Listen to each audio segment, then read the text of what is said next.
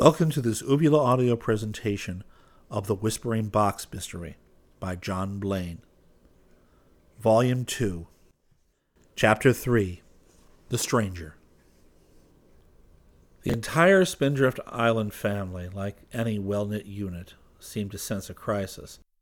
By the time Rick arrived, carrying the stiff little body of Dismal in his arms, the word had spread, and the Brants, the scientists, and the Huggins family were gathered at the big house.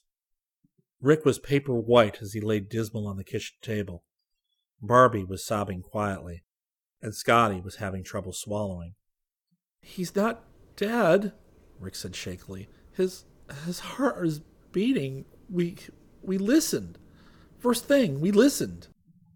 Mrs. Brant, a slim, motherly woman, put an arm around Rick's shoulder. What happened, son? Rick shook his head. He couldn't make words come.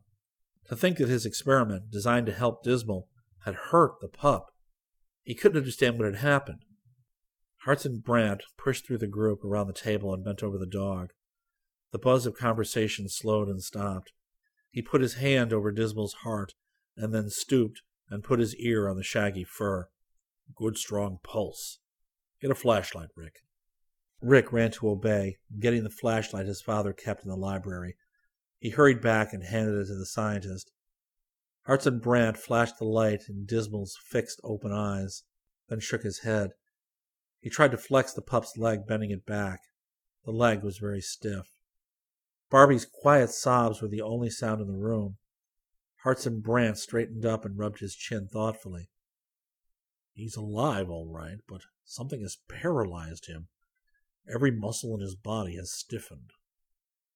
Mrs. Brant asked anxiously. Is he in pain, Hartson?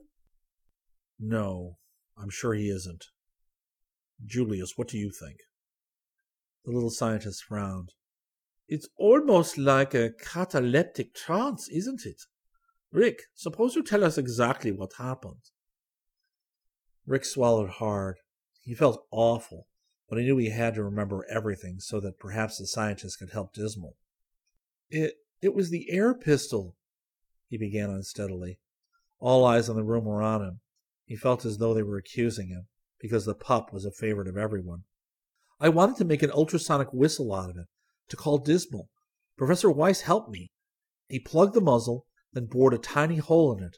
I went down to the field, and Diz, well, he was trying to catch the woodchuck. He wished they wouldn't look at him like that.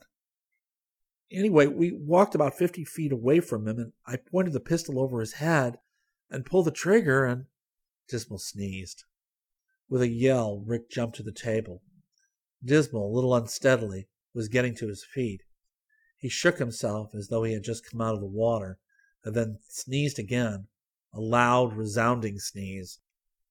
Rick reached out and patted him. The pup promptly rolled over to play dead, but hadn't realized he was on a table. Rick caught him as he was clawing at the smooth top, trying to keep from slipping to the floor. Nothing wrong with him, Scotty said with evident relief. Hartson Brant watched the pup as Rick set him on his feet. The scientist was obviously puzzled. Very strange.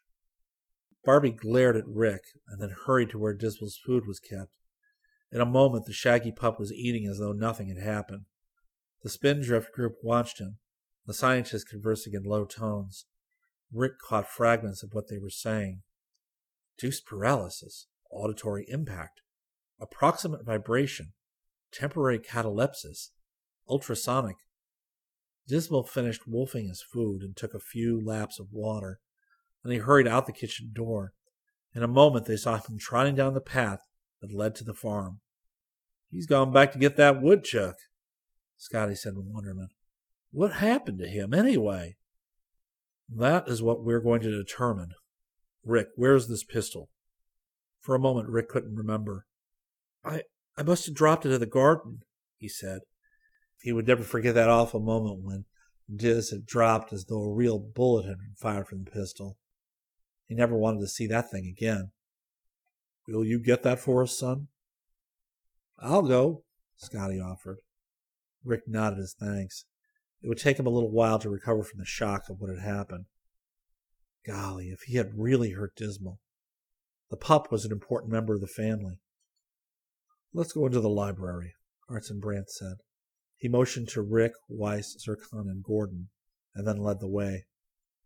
The library, a huge room that served Hartson Brant as an office, was filled with books written in several languages, most of them on scientific subjects. On one wall were framed degrees and certificates stating that William Hartson Brant was an engineer, a doctor of science and physics, a member of numerous scientific societies, and a fellow of the American Institute of Atomic Scientists. In the center of the room was a massive oak desk surrounded by chairs, most of which were comfortable and upholstered in leather. The group sat down, and Hartson Brant said, All right, Rick. Let's have the story from the very beginning. Don't leave out any details. Rick didn't. Now that his fright was over, he was as anxious as anything to find out what happened. He described the day's events from the moment Barbie brought up the subject until they had seen Dismal with their own eyes, stiff and unresponding on the kitchen table. When he had finished, he watched his father's face anxiously. Hartson Brant looked at Gordon, and his eyes lifted in an unspoken question. Gordon nodded. Could very well be, Hartson. Julius Weiss spoke up. At least it's worth an intensive investigation. Yeah, Zircon boomed. Do you all realize that would explain why the clerk's hearing aid exploded? Rick stared. They were just talking gibberish. They weren't talking about Dismal at all. Scotty, air pistol in his hand, knocked at the door. Come in, Hartson Brant said. He took the pistol from Scotty and then smiled at Rick. That's all, son. Why don't you and Scotty go keep an eye on Dismal? At any other time, Rick might have asked questions, but now he permitted himself to be ushered into the hall without the slightest protest. He was too confused by all that had happened, by the accident to Dismal, by the strange conversation he had just heard, by being barred from the lab. What's going on? Scotty asked. I don't know. Honest, I don't have the glimmer of an idea. Is Dismal okay? Scotty grinned. By the time I got down there, he was on his stomach, trying to sneak up on that woodchuck again. He's just fine, Rick. Don't worry about him any more. That's easy to say, Rick shuddered. For a while, I thought I had. Skip it, Scotty said roughly. I thought so too. Come on, let's go down and keep an eye on him. That was an excuse. Rick said. Dad just wanted to get us out of that library. I'd rather go get a glass of milk. My throat feels like the tail end of a sandstorm. In the kitchen, they found Mrs. Brant just pouring three tall, cold glasses of milk while Barbie was putting fresh donuts on a plate. I thought you might be thirsty, Mrs. Brant said as the boys entered. Scotty grinned as Rick gave his mother a hug. Talk about a woman's intuition. The Brant kitchen is full of it. Barbie handed Rick the donut platter. I've decided, she said firmly. From now on, I'm going to get Dismal myself when it's time for him to eat. You and us, Scotty said past a mouthful. If the boy genius here tries any more tricks like that, I'll bean him personally. You and how many other Marines? Rick demanded. Talk to me like that, and I won't invent any more armchairs for you to sleep in. Armchair or cement floor, all the same to me, Scotty said airily. I'm the rugged type. I can sleep anywhere. Rick finished his glass of milk and then walked out to the big porch that faced the sea. The excitement had made him restless. He wondered again what the scientists were discussing. What was so secret that even he and Scotty couldn't be let in on it?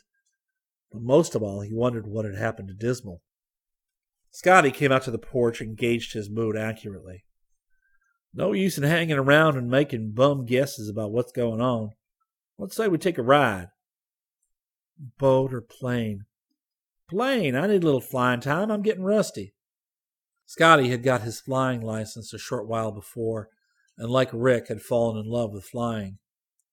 Okay, Rick agreed. We could take a swig over Whiteside and see what the town looks like. Do you realize you haven't been off the island more than a half dozen times since we got back from Quangara? After that particular island, Scotty said fervently, I don't care if we ever leave Spindrift again. He led the way from the porch to where the cub waited on the grassy landing strip. Incidentally, I wonder how Chahda is making out. Chahda, the little Hindu boy who had been their companion on the trip to Tibet and later to the island of Quangara, had remained in Hawaii at the invitation of Dr. Warren of the Pacific Ethnographic Institute. They corresponded, but irregularly, after the fashion of boys their age. Besides, Chahda was very busy studying. He had a positive passion for learning, probably because his schooling in India had been so haphazard.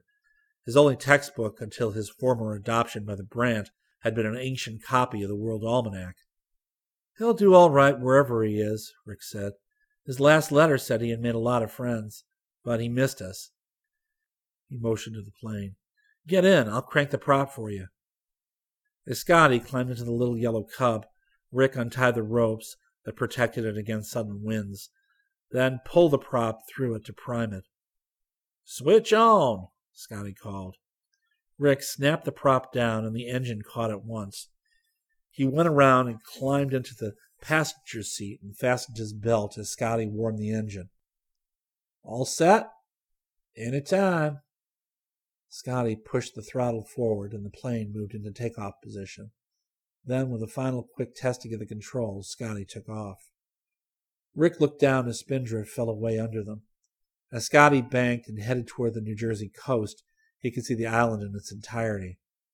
It was shaped, as Scotty sometimes said, like a T-bone steak without the bone. At the back side of the island were tidal flats connecting it to the mainland. The flats were under water when the tide was in, so the communication with the mainland had to be by boat or Rick's cub. Let's take a look at Whiteside, he suggested. Just fly over so we can see what's up there. Scotty obligingly turned toward the town, a small community where the Brants did most of their shopping. In a few moments, Rick saw the outline of the airport, a single strip with a small hangar run by his friend Gus, who made a living doing repairs and teaching flying to the members of the Whiteside High School's flying club. On the edge of Whiteside was the boat dock where the Spindrift Island boats tied up. Rick looked down at it idly and then did a double take. Hey, he exclaimed, let's go down and take a look at that. Scotty had been gazing off toward the New Jersey flatlands. At what? The dock. I think that cabin cruiser was there. Scotty flipped the plane on its side and banked around. By golly, you're right. He straightened out and let the plane slip down, losing altitude rapidly. It is, Rick said. Do you suppose it stays there all the time? I doubt it, Scotty remarked. Must be the business at the island that keeps it around. Sure it's the same one? I'm sure, Rick nodded. Look, it's just getting underway, too. Shall we follow it? Okay. You don't think it's going to Spindrift, do you? It was there earlier. They wouldn't be going back so soon. Let's keep their trail and see where they go. Scotty kept the cub in a lazy circle as the white cabin cruiser left the dock and started south along the coast. Rick watched it, wondering. There wasn't anything to the south until Spindrift, but maybe they were going right on by, heading for a point on the coast farther down. He began to feel guilty about trailing the boat when his father obviously wanted him to know nothing about it. He was even on the point of calling the whole thing off when he realized that the boat was on a course that could only take it to Spindrift. If it had been continuing on past the island, the course would have lain more to sea. No luck. It's heading for home. Well, what now? Scotty asked. Rick shrugged. Got any ideas? Yeah, Scotty said brightly. Let's put a microphone in the library. Looks like that's the only way we're going to find out anything. He put the plane into a shallow dive, pointing toward the back of the island. Rick sat still and said nothing as the sea came up. About thirty feet over the water, Scotty leveled out, holding the plane on a course that would take them behind the farmhouse. Watch for Dismal, he said. Rick dropped the side window so he could lean out a little as the edge of the island loomed in front of them. Scotty climbed a few feet, just enough to clear the trees, then flashed over the garden. Rick got a glimpse of the pup, a dark blot of fur against the green grass. He couldn't see the woodchuck, but it was a relief to know that Diz was well enough to stay on the job. Then the garden was past, and they were over the fields. He looked out to the east toward Pirates Field, the clearing on the south side of the island. The moon rocket launcher had been there once, but now it was gone, dismantled and turned over to the Army for further rocket experiments at White Sands Proving Ground. Only a patch of barren soil, fused sand from the terrible heat of the launching, remained to show where the first rocket to the moon had rested. Scotty flew south along the coast for a short distance and then turned back to Spindrift. Rick smiled to himself. Scotty, in spite of his more casual attitude toward the mysterious visitors to the island, was burning with curiosity. He wanted to be around just in case any information turned up. Approaching the landing strip from the south, Scotty let down gradually, then cut the throttle just before they reached the lab. The plane settled into a glide, dropping down over the radar antenna on the lab roof, and rolled to a smooth landing on the strip. The strange cruiser was already tied up to the pier. Rick looked at it thoughtfully before they went into the house through the kitchen. The boat's captain, if he could be called such, was leaning against the cabin, patiently waiting. The men must be inside with Hartson Brant. Rick's mother greeted them. Where have you been? Dad wants to see you in the library. Rick and Scotty stared at each other for a moment. Then Rick dashed for the library and knocked on the door. Come in, Hartson Brant called. Rick opened the door and went in. His father was seated at the desk. The room's only other occupant was the younger of the two strangers. He had the air pistol, and he was idly rubbing the barrel while he looked at Rick. The boy returned the glance with interest. The stranger was young, not more than twenty five, and there was a look of hardness about him, like that of a trained athlete. His hair was brown, but of a shade lighter than Rick's. His blue eyes had a penetrating quality that Rick found uncomfortable. He felt as though in the moment it took him to walk to the desk, the stranger had analyzed his opinions, his likes and dislikes, and his most secret thoughts. He wouldn't have been at all surprised to have the man saying casually, You were the one who wired Barbie's chair so that every time she tried to sit down, a siren would go off. Sit down, Rick, Hartson Brant said. He obeyed eagerly and his pulse speeded up. Could it be? Could the moment have finally come when he would actually learn something of the Spindrift Island mystery? Chapter 4 Report and Ask No Questions. The stranger held up the pistol. This thing was your idea? Yes, sir. Your father tells me you're a handy man in a laboratory. Rick didn't know what to say to that. He looked at his father, and the scientist smiled and nodded. Can you keep your mouth shut? The stranger demanded. Rick stiffened. I always have, sir. Good. Now tell me all you know about Scotty. The interview was not going at all as he had expected. Instead of getting information, he was giving it. What do you want to know about him? Everything. The way you met him, where he came from, why he's living with you when he isn't a member of the family. He is a member of the family, Rick said. Anyway, we think of him as one. Start at the beginning, Hartson Brant said. Yes, sir. It was during the moon rocket experiment. I got caught by the gang that was trying to wreck our rocket and they were just about to beat me up when Scotty sailed in. He was in uniform then. He was a sergeant in the Marines. After he rescued me, I brought him home, and Dad hired him as a guard to keep people away from the rocket launcher. Did you examine his papers? The stranger asked. Yes, sir. He had an honorable discharge that said he had served at Tarawa, Saipan, and Okinawa. He told us he had talked a recruiting sergeant into enlisting him, even if he was underage. He's only a year older than I am. Anyway, he served as a guard for a while, and he went with us to Tibet. But by that time, he wasn't just a guard anymore.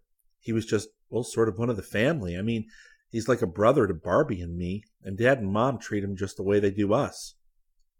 Does he know anything about lab work? The question was addressed to Hartson Brant. Yes, since we took him into the family, he has become an unofficial lab assistant, just as Rick is. He's very handy with tools, especially machine tools. We pay both of them a salary for helping us around the lab, and they earn it. You wouldn't question his loyalty. We've trusted him with our lives, Hartson Brant said simply. We wouldn't hesitate to do it again. Rick could not see where this conversation was going, but he didn't dare ask any questions. His father and the stranger would come to the point in due time. He sat quietly and waited. Presently, the stranger laid the air pistol on the desk. You're so curious you're ready to pop like a balloon, ain't you? he said, and grinned suddenly. It was a warm, friendly grin, and Rick couldn't help returning it. I wish I could answer all your questions, he said, but that's not possible. In the interest of security, I had to ask your father not to tell you anything, or even to explain why he couldn't tell you what was going on. For the same reason, I asked him to restrict the laboratory to only the scientists who were actually at work on this particular project. Rick stopped grinning. So he wasn't actually to learn anything after all. Hartson Brant laughed. Don't look so unhappy, Rick. You look as though the world was coming to an end. As it happens, the air pistol you developed and its effect on Dismal interested Mr. Ames enough so that he has asked me to lend you to him. Lend me? And Scotty too? Rick looked at the stranger anxiously. What for? The first thing you must learn is not to ask questions, the stranger said. Incidentally, my name is Steve Ames. If you just call me Steve, it'll make things a little more informal. Are you and Scotty willing to take a trip? Rick jumped out of his chair. Are we? Where to? Steve chuckled. Remember what I said about not asking questions, kid? I'll supply all the answers you'll need. Your father is lending us Zircon and Weiss, too. You and Scotty will act as their assistants. Now, listen. At no time must you tell anyone what you're doing or give them the slightest hint of what is going on. And that means absolutely no one. Not even that pup that got you into all this. Do you understand me? Yes, sir. Rick was listening attentively now. By helping Weiss and Zircon, you will be serving the government in a very important project. If you talk, it'll be comparable to treason. That's how serious this thing is, kid. Now you and Scotty are to go to Washington as soon as possible. I don't care how you get there. You can fly your plane, take a train, drive. It's up to you. But I want you there on Friday. This is Tuesday, so you have two full days. Can you do that? You bet we can. Steve Ames smiled. An eager beaver, I see. Well, don't be too eager. At no time will you try to do more than you are specifically ordered to do. Do you understand that? Got it, Rick said happily. Okay. When you get to Washington, go to the Elliston Hotel. Take a double room. Then just wait there until such time as you get further instructions. Elliston, Rick repeated. I won't forget. But how about Weiss and Zircon? Will they be there too? Steve sighed deeply. Okay, okay, I take it back, Rick said quickly. I, I didn't ask anything. Steve laughed and then rose and held out his hand. Okay, Rick. You'll see me again before long. He turned to Hartson Brant. I must be getting back. It's lucky your phone call caught me. I was on my way out the hotel door when the bellhop shouted. He shook hands with the scientist. I won't be seeing you again until after we've made sure we're on the right track. Meanwhile, you and Gordon can keep working on that other angle. Good luck, Hartson Brant said. You can be sure we're doing our best. He and Rick escorted Steve to the door and out onto the porch. Scotty, curiosity written in every line of his face, looked up at them from where he had been sitting. This is Scotty, Rick said. Scotty got up to his feet so fast that the chair almost fell over. My name is Steve Ames, the stranger said, shaking hands. Rick will tell you what's happening. His eyes twinkled. As much as he knows. The two boys fell into step as Hartson Brant walked with Steve to the pier. He got aboard, and Rick cast off the lines for them. The cruiser backed out of the cove and then swung in the direction of Whiteside. Steve Ames waved and then went into the cabin. Scotty grabbed Rick's arm. Come on, give. What's up? I don't know anything, Rick told him. Except you and I are going to Washington on a special job as assistants to Weiss and Zircon. Washington? Scotty let out a whoop. District of Columbia or the state of Washington? Golly, I forgot to ask, Rick exclaimed. Washington, D.C., Hartson Brant supplied, smiling. You're to report there, and you're to ask no questions.